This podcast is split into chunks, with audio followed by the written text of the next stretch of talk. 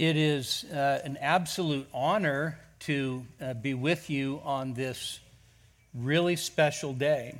And we, uh, Ariel and I, love Lynn and Denise Whitcomb. We especially love Denise.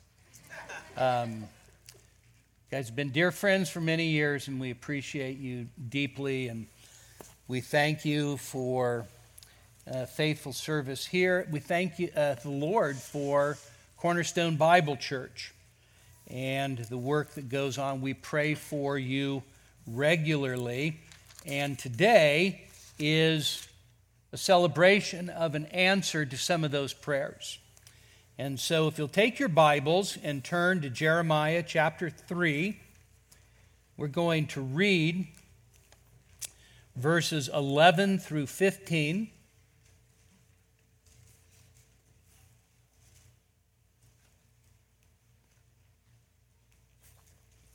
And this is the word of the living God. Jeremiah 3:11 And the Lord said to me, Faithless Israel has provided proved herself more righteous than treacherous Judah. Go and proclaim these words toward the north and say, Return, faithless Israel, declares the Lord. I will not look upon you in anger, for I am gracious, declares the Lord. I will not be angry forever. Only acknowledge your iniquity that you have transgressed against the Lord your God and have scattered your favors to the strangers under every green tree, and you've not obeyed my voice, declares the Lord. Return, O faithless sons, declares the Lord. For I am a master to you, and I will take you, one from a city and two from a family, and I will bring you to Zion. Then I will give you shepherds after my own heart who will feed you on knowledge and understanding. Well, this is the reading of God's holy word. Let's pray. Our Father, we thank you for the songs that we've been able to sing and offer up our worship and praise to you. And Father, we ask that those words that we just sang, oh God, we trust in you. We pray that those are true words. We pray that we bank our hope on, our, on your promises, that we trust you and all that you are for us in Jesus. And Father, we now pray that you would open up your word to us by your Spirit. Father, we, we know that we need the help of your Holy Spirit. And so we pray that the Spirit who inspired these words through the prophet Jeremiah would come and empower the proclamation of those words. And we pray that Jesus Christ, the great shepherd of the sheep, would get all of the glory. In his name we pray. Amen. Well, what a, a joyful day for, uh, for Kevin and for the members at Cornerstone and also for, for Lynn. Kevin, I'm sure that this is a, a joyful day for you. And what we're going to do is we're going to take a look at this text, in particular, verse 15, and we're going to look at how it is really timely counsel for not just Kevin, but also for Lynn and for the saints here at Cornerstone. So as, as you look at the text, uh, it's, it's one of those, Jeremiah is sort of an overall, just sort of a sad book. And in it, in this section, there's this call for faithless Israel to return to the Lord in confession and repentance. And then there's a second call to the Lord that the Lord gives, and in his, that second call, that he actually promises to bring a remnant back to Zion. And it is this time of rest, restoration that, that, first of all, would have some fulfillment in the post exilic return of the Jews to the land. But ultimately, this promise of restoration looks beyond just that post exilic time really looking forward to the time of restoration under Messiah, the Lord Jesus Christ. So, Israel, if you read the book of Jeremiah, you find out Israel had, had suffered under uh, what we could just call dangerous ministries. They'd suffered under false prophets, they'd suffered under false teachers, they'd suffered under carnal shepherds. One of the problems is, is that they weren't discerning, and in fact, oftentimes loved to hear um, this false message.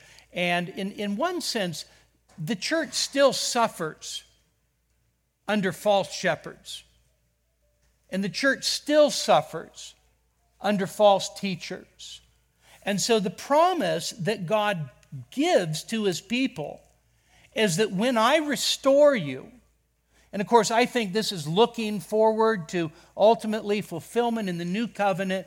But when I restore you, God says, I'm going to, I promise that I will give you good shepherds.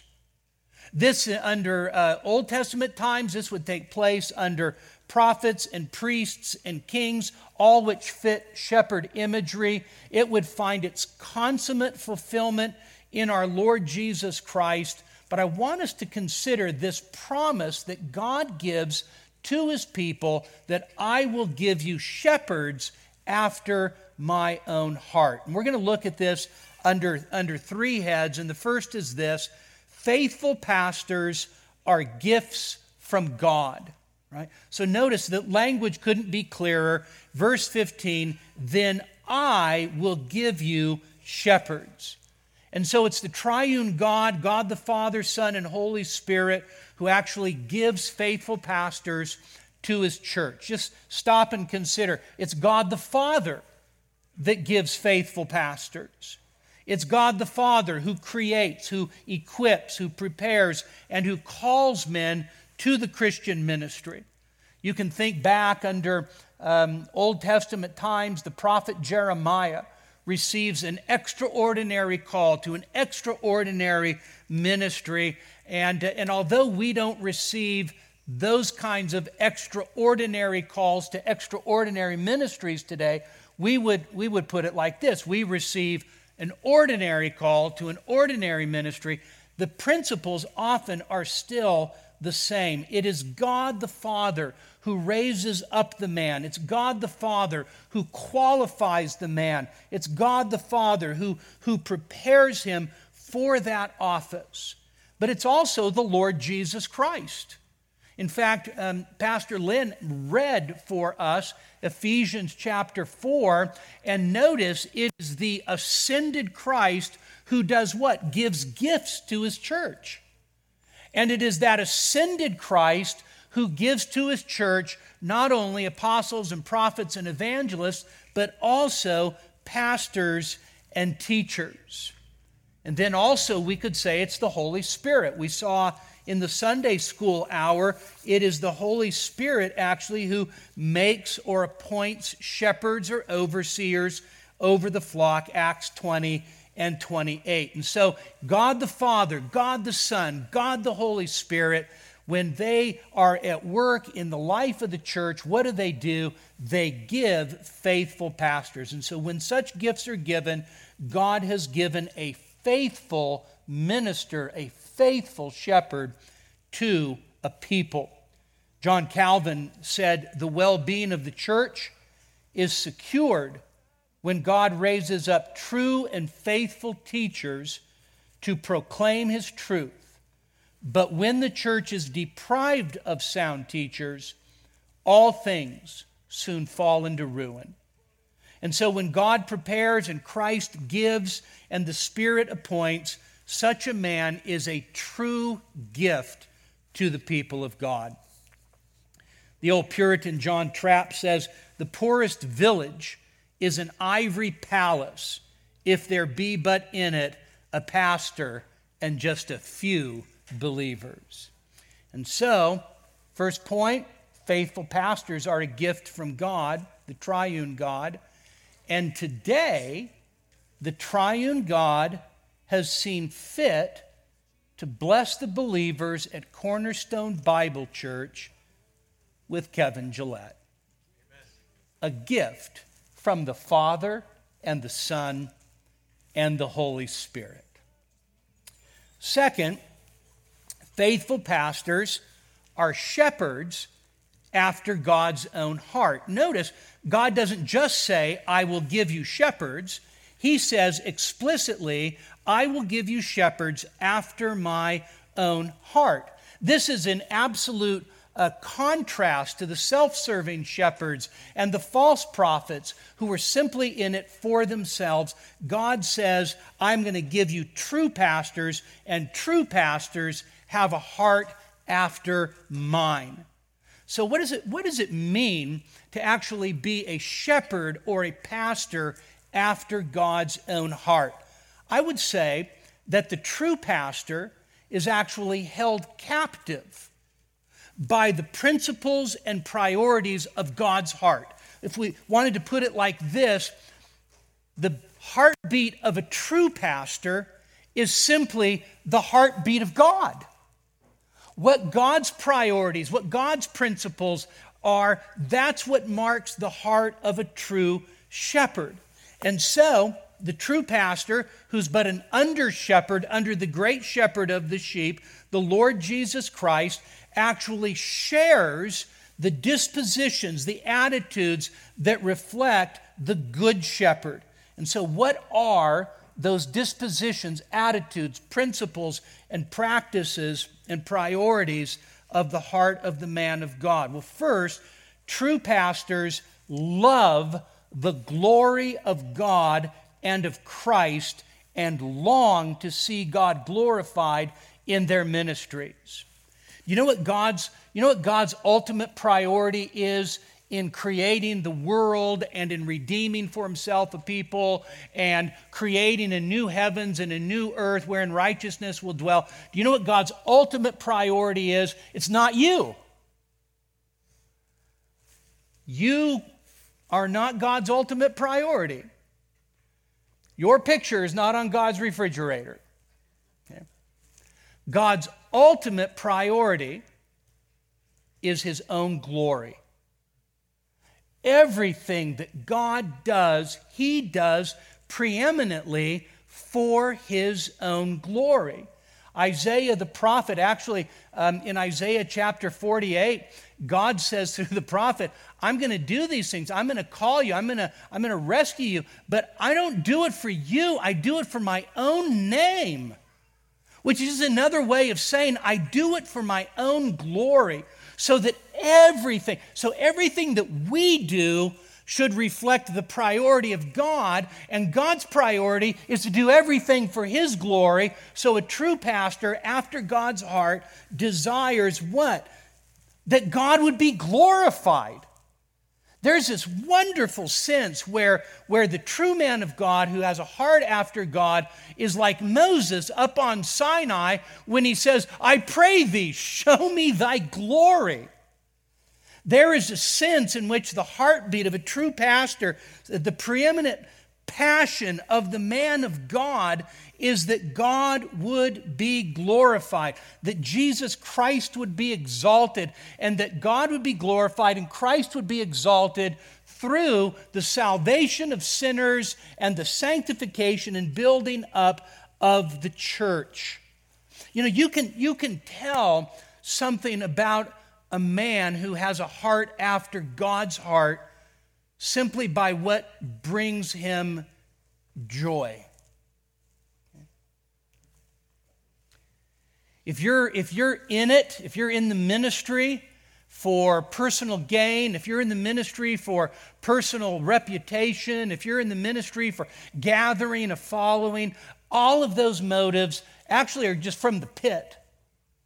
The man who has a heart after God's heart, what does he want to see? He wants to see not just Lord's Day by Lord's Day, as, as, important as that is, but he wants to see God glorified in the lives of his people. He wants to gather on a Lord's Day and, and hear God enthroned upon the praises of his people. There's nothing better. By the way, this is the best day of the week. And this is the best thing that we do on the best day of the week. Gather as God's people, sing God's praise, worship Him, exalt His Son, and do it in the power of the Spirit. This is the reason for which we've been created and recreated. And a pastor after God's heart just says, I want to see God glorified, I want to see Christ exalted. But a true pastor also, notice this, he not just loves the glory of God and longs to see it he also loves the sheep with an increased, sincere love. Why? God could say to faithless Israel in Jeremiah 31 and verse 3 I have loved you with an everlasting love. So track with me. It's not, it's, it's, it's not complicated. If God's passion is his glory, a pastor after God's heart should have a passion for God's glory.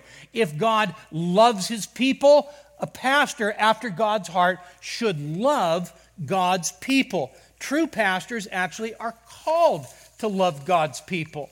In fact, we're all called to love God's people, right? It's not just like, I don't have to love that person, Lynn will do it.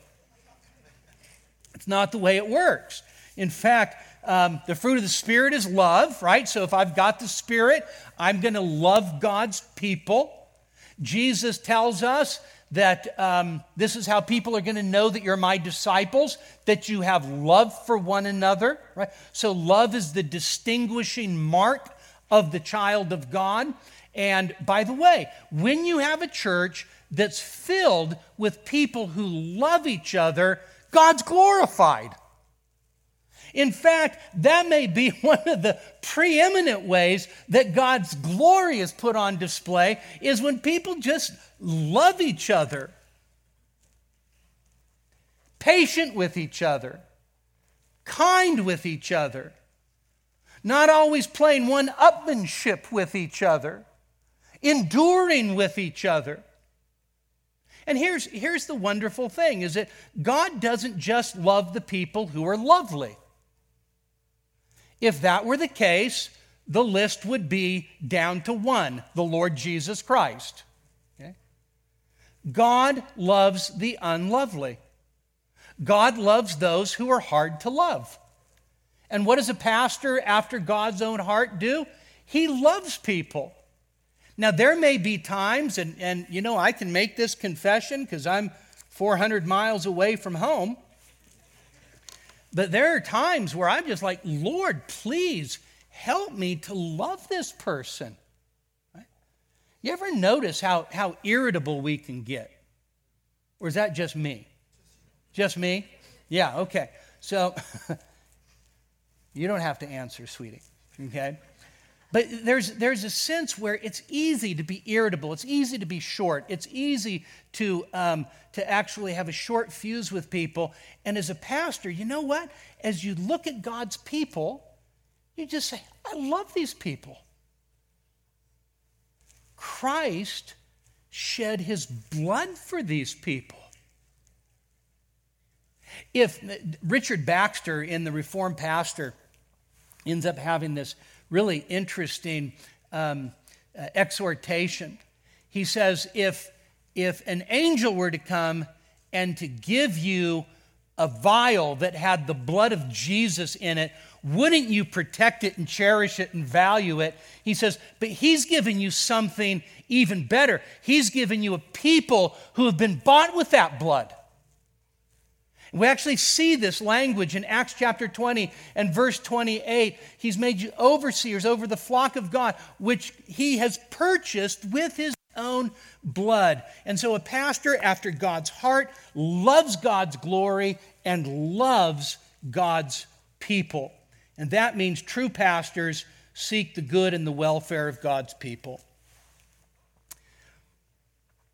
The apostle says to the Corinthians, so were the Corinthians easy to love or were they a challenge? They were a challenge. They were, they were not nearly as lovely as you people. All right? They were a challenge. They were tough. And in fact, did they treat Paul well? No. There were people in the Corinthian church that challenged his apostleship. There were people in the Corinthian church that thought Paul was, was simply just a bag of gas. There were people that, that dismissed Paul. His letters are weighty, but in person, he's unimpressive and his speech is contemptible. Right? So these are not people that are like pro Paul people. Oh, we love Pastor Paul. He's our favorite. No, these were people like, you know what? Apollos is way better. I, I, I listened to his podcast, and he's way better than, than, than my pastor. Um, we love Peter, man. He is just he just cuts it straight. And but then there's old pathetic Paul, right? So it's not like the Corinthians were this wonderful, loving congregation that was continually honoring their pastor. And here's what Paul could say. He says, in addition to all these things, talking about his own personal sufferings and trials, there is the daily burden of the churches that concerns me. And then Paul says this to the Corinthians Do you not know I am willing to spend and to be spent for your sake? That's what it looks like to love God's people a willingness to spend and to be spent on behalf of God's people. Now, why is it important to say, Paul said that to the Corinthians? Because God's people don't always reciprocate. God's people don't always show the kind of gratitude that they should. And yet, for the pastor after God's heart, he says, I'm willing to do whatever it takes to serve these people and to labor for their good. I'm willing to pour myself out to spend and to be spent for their sake. Richard Baxter, again, he says, The whole of our ministry must be carried out in tender love to our people. We must let them see that nothing pleases us but what profits them, and that what does them good does us good, and that nothing troubles us more than their hurt. We must feel towards our people as a father toward his children. Yes, the tenderest love of a mother must not surpass ours. We must even travail in birth till Christ be formed in them. He says then a little later, he says, When the people see that you unfeignedly, that is, without pretension, love them, they will hear anything and bear anything from you. And so true pastors seek the good, they seek the welfare of the people that they're called to serve. You do understand that being a pastor is, is, is not just simply a career. Being a pastor is not a profession. Being a pastor is a sacred calling. And there are times where that sacred calling is the only thing that motivates you to the next day. And so, if you have a heart after God's heart, you have a passion. I'm speaking now in particular to Len and to Kevin. You're going to have a passion for the glory of God. You're going to love the people of God. And you're going to seek the good and the welfare of God's people. And so true pastors also then finally love the lost. Right? Does God love the lost? of course he does. Ezekiel chapter 18 Why will you die? I don't take the pleasure in the death of anyone. So therefore, turn, Israel. I don't desire your death. And so God has a genuine love for the lost. And of course, He sends His Son into this world to save the lost. And true pastors have a love for those who are lost, seeking their salvation. In fact, the apostle says something that is so unbelievably remarkable in Romans chapter 9. He says, If it were even possible, it's not, but if it were possible, I myself would be separated, cut off from Christ for the sake of the salvation of my kinsmen according to the flesh. And so that what does that look like? It looks like pathos in preaching and evangelizing and in counseling. And so faithful pastors are pastors or shepherds after God's heart. And so Kevin, guard your heart. Fan the flames of your heart with God's word. And love those whom God has put under your charge. Now, I see like a few beards. Oh, there you are. I, I was just looking for beards, and I'm like, okay, there's like too many beards back there. Okay, I, I kept looking at, over at the other beard, so there's the beard I want to look at. Number three, faithful pastors feed the sheep with knowledge and understanding. Okay? So, knowledge and understanding, of course, are built on and proceed from what source? You don't let the people talk in church, do you, Lynn? This, this is a real question. What? yeah, it's not a rhetorical question that I don't want you to answer. Where is, what is the source of knowledge and understanding? God's Word. God's Word.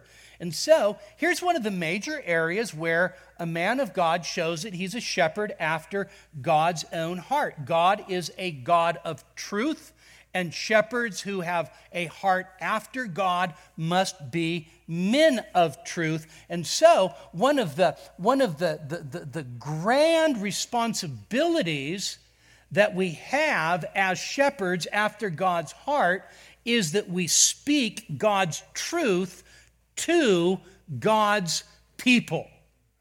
That is, that is one thing that you should be able to count on from your pastors is that that man loves me enough to preach the word to me, to speak the word to me, to counsel the word to me. That man loves me. Uh, that man loves me enough that he is unafraid of the collision between truth and my life.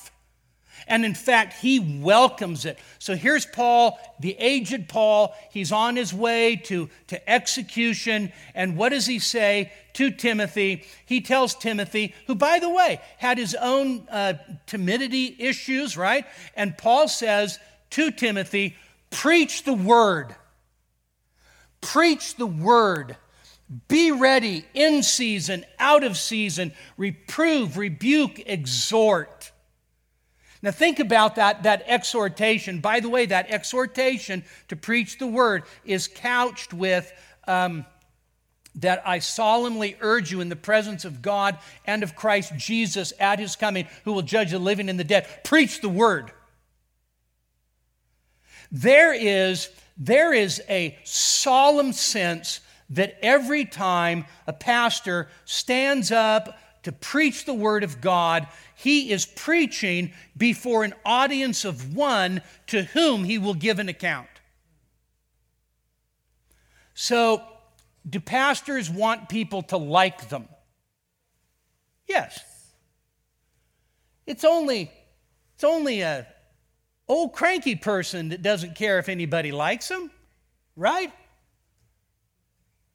We're all wired for, we want people to like us. We want people to say, you know what, I love my pastor. And all of that's right and good. But here's the thing at the end of the day, we speak the truth in the sight of God in Christ first and foremost. And that means that you preach the word and you preach it before an audience of one. Paul then says to Timothy, be ready in season, out of season. There's, there's debate as to what that means, but I take that to mean um, listen, your, um, your agenda stays the same. You preach the word when it's fruitful. You preach the word when it's barren. You preach the word when it looks like there are results. You preach the word when it looks like there are no results. You, your charter stays the same. You are a man of the word. You keep preaching the word in season, out of season. And how do you do it? Reprove, rebuke, exhort. By the way, those, those, are, those are not the words that would characterize most preaching, especially that which is on television today. Reproving, rebuking, exhorting, that comes from someone who loves you, who wants to see your life brought into conformity with the Word of God. Amen. And so, the man of God is a man of truth. And that great mandate of preaching that word is his ultimate mandate. And so faithful pastors feed the sheep with knowledge and understanding. So, Kevin, I'm going to get very personal. Lynn, you listen too. All right? In order to feed the flock on knowledge and understanding, there's a prerequisite, and that is that you must be a man of the word. You have to, you have to be growing in your knowledge of the word. You have to be growing in, in, in your understanding of the scriptures and the scriptures as a whole and the scriptures in part. You have to understand, and, and I don't mean all at once, but there needs to be a process where your knowledge is growing in terms of the, the, the scope of redemptive history. You have to know how the books of the Bible fit together. You have to be familiar with the principles and the practices of how to interpret the scriptures. You have to have an increased grasp on biblical and systematic theology. Why? You're called to do what? To feed God's people on knowledge. And that knowledge comes from the Word of God. And so you have to be growing, not just in terms of, of the content of the Bible, which is absolutely indispensable, but you have to be growing in your ability to, to know how to apply the word to the lives of God's people. That's the understanding part. You could give them all kinds of facts about systematic theology, but what, what, what a pastor after God's heart does is he brings the Word of God to bear in a practical, applicable way to God's people. And that may be in the course of teaching a Sunday school or a Bible study lesson, or it may be in the course of sitting down with somebody in a counseling situation. It may just be, you know, just preaching or just in conversation, but actually being able to give them that knowledge and understanding that comes from God's Word. And so I know the commitment of this church, but I just remind you, for the sake of your own souls and the souls of those whom God has allotted to you, these are the feeding practices of a man after God's own heart. First of all, it is always a thoroughly biblical feeding. I honestly don't care what Thomas Aquinas thought. Okay? I want to know what the Bible says. I don't care about this, that, or the other. There's actually only one supreme authoritative source of divine revelation, and that's the scripture. And so the feeding practice of a man after God's own heart is that it is a thoroughly biblical feeding, saturated with Scripture. What does that mean? It means you learn how to get people into the text. That means you bring your Bibles, right? Now, I won't go off on a tangent on how this is a Bible and the thing you talk on is a phone, but we won't go there, all right? Because I know that probably half of you, even some of the old people, now just read your Bible on your phone. We'll have an altar call later, give you a chance to repent.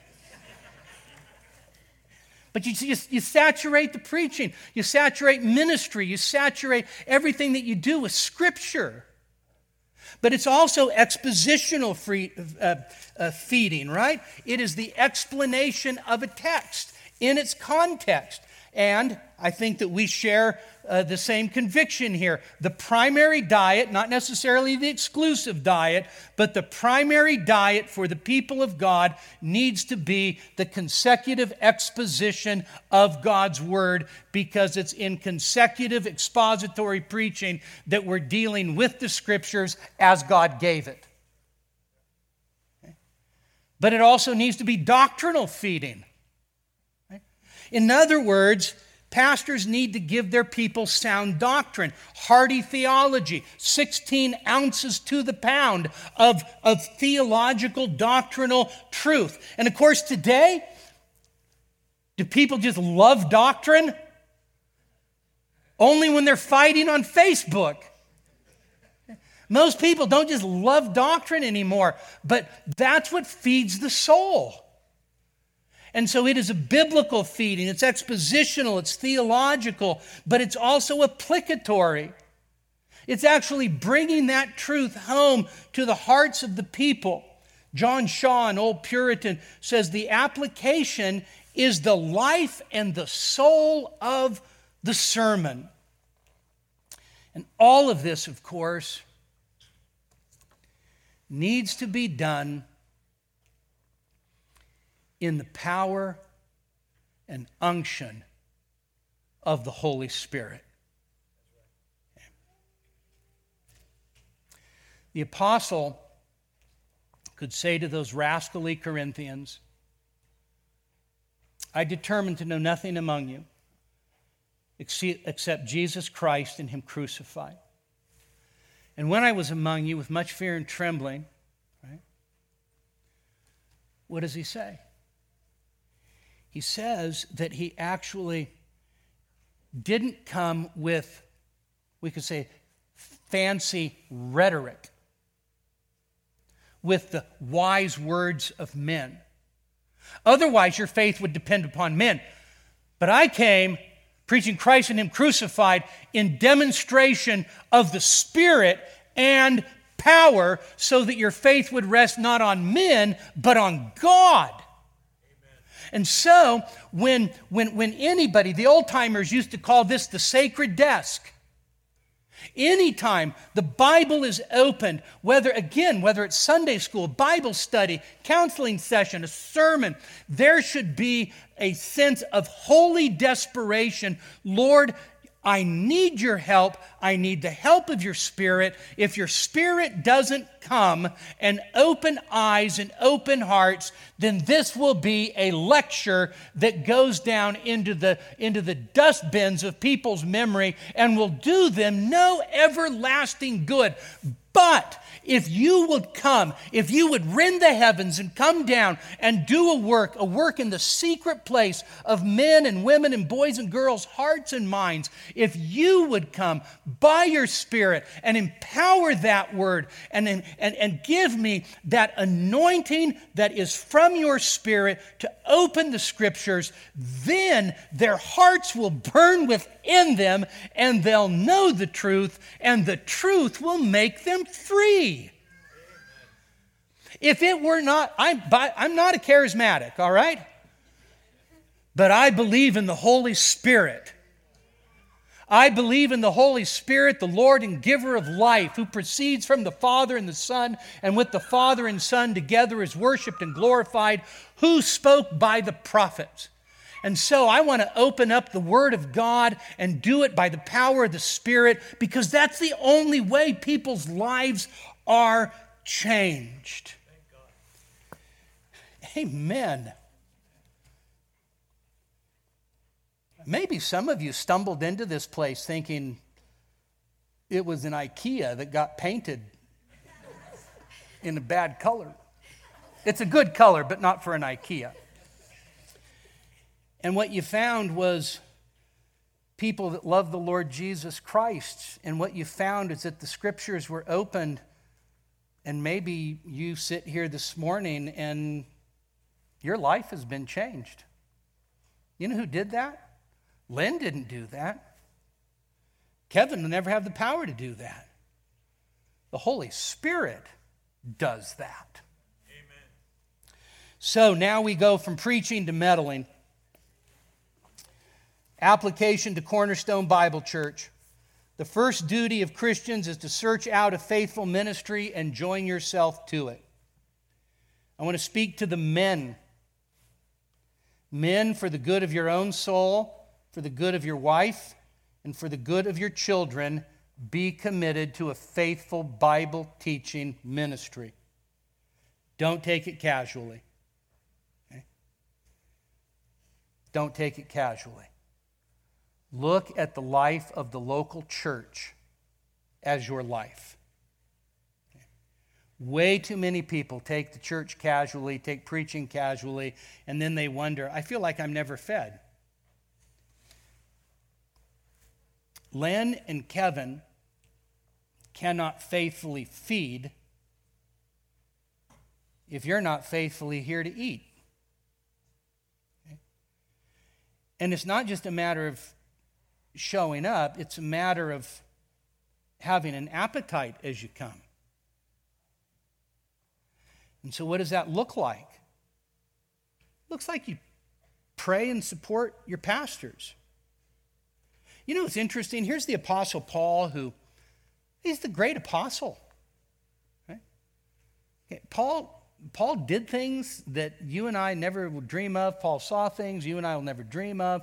Here's the great apostle who is by far greater than, than most, uh, uh the, the overwhelming majority of ordinary Christians for 2,000 years. Here's the great apostle. You know his most repeated request to the churches? Pray for me. Pray for me. Even ask the Thessalonians, three week old Christians, pray for me. Pray that the word would run and be glorified. Do you know one of the, one of the blessed things that you can do for, for Lynn and for Kevin is not just pray for them daily, okay? But really, really earnestly and intentionally on Saturday nights, pray, God, I, I, pray that you would put your word in his mouth tomorrow. I pray that you would sanctify his heart and his mind. I pray that you'd fill him with your spirit. And I pray that you'd give me and my family a heart that's ready to receive your holy word. There's an old Dutch saying pray your pastors full and they'll preach you full. And so come with an appetite, come ready to receive, come and come ready and open. The, um, the great Charles Spurgeon, I love this. I've read this so many times. This is just from morning and evening. He talking about 1 Thessalonians 5:25, brethren pray for us. Spurgeon says, This one morning in the year we reserve to refresh the reader's memory upon the subject of prayer for her ministers. And we do most earnestly implore every Christian household to grant the fervent request of the text first uttered by the apostle and now repeated by us. Brethren, our work is solemnly momentous, involving weal or woe to thousands we treat with souls for God on eternal business, and our word is either a savor unto life, unto life, or death unto death. A very heavy responsibility rests upon us, and it will be no small mercy if at the last we be found clear of the blood of all men. As officers in Christ's army, we are the especial mark of the enmity of men and of devils. They watch for our halting and labor to take us by the heels. Our sacred calling involves us in temptations from which you are often exempt.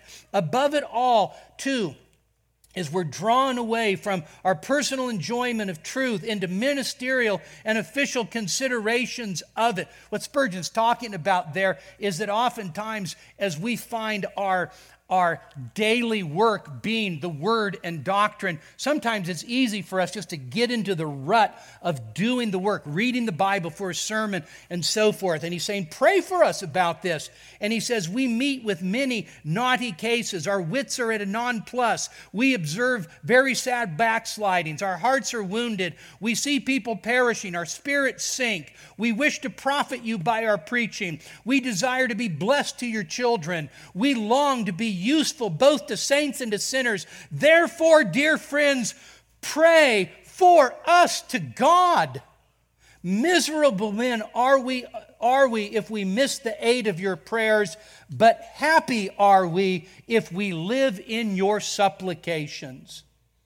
You do not look to us, but to our Master for spiritual blessing. And yet, how many times has He given those blessings through His ministers? Ask then again and again that we may be the earthen vessels into which the Lord may put the treasure of the gospel. We, the whole company of missionaries, ministers, city missionaries, and students, do in the name of Jesus beseech you, brethren, pray for us. I want to urge community or a Cornerstone Bible Church this morning pray for your pastors. They actually, here's, here's a big news flash they're ordinary guys who have real life struggles. And all the stuff that goes on in your life goes on in their life. And then, on top of all of that ordinary life stuff and all the trials and the burdens of life, then on top of that, they have a calling to serve the church of Christ. They need your prayers. They need your prayers as they fight the good fight of faith. They need your prayers as they persevere against temptation. They need your prayers as they try to lead their families and be godly husbands. It's amazing how many pastors are crummy husbands. Pray, God, make him a good husband who loves his wife as Christ loves the church. Pray for their kids. Pray that as they're in the trenches day in and day out, that God would help them to keep on the whole armor of God, holding up the shield of faith, wielding the sword of the Spirit. Pray for them. Amen. Application to Kevin. Kevin, be a pastor after God's heart. Have a passion for the glory of Christ a love for his people, deep concern for the lost. Have thick skin and a tender heart. Some sheep bite. Be willing to spend and be spent for the sake of Christ's blood bought people and be faithful, as faithful as you can by God's grace, in ministering knowledge and wisdom from His holy word. And may God, by His grace and through His Spirit, help you to fulfill your ministry for the glory of Christ and for the good of His people. Saints, God promises, I will give you shepherds after my own heart. Let's be thankful today that God has answered the prayers for Cornerstone Bible Church by granting you another pastor.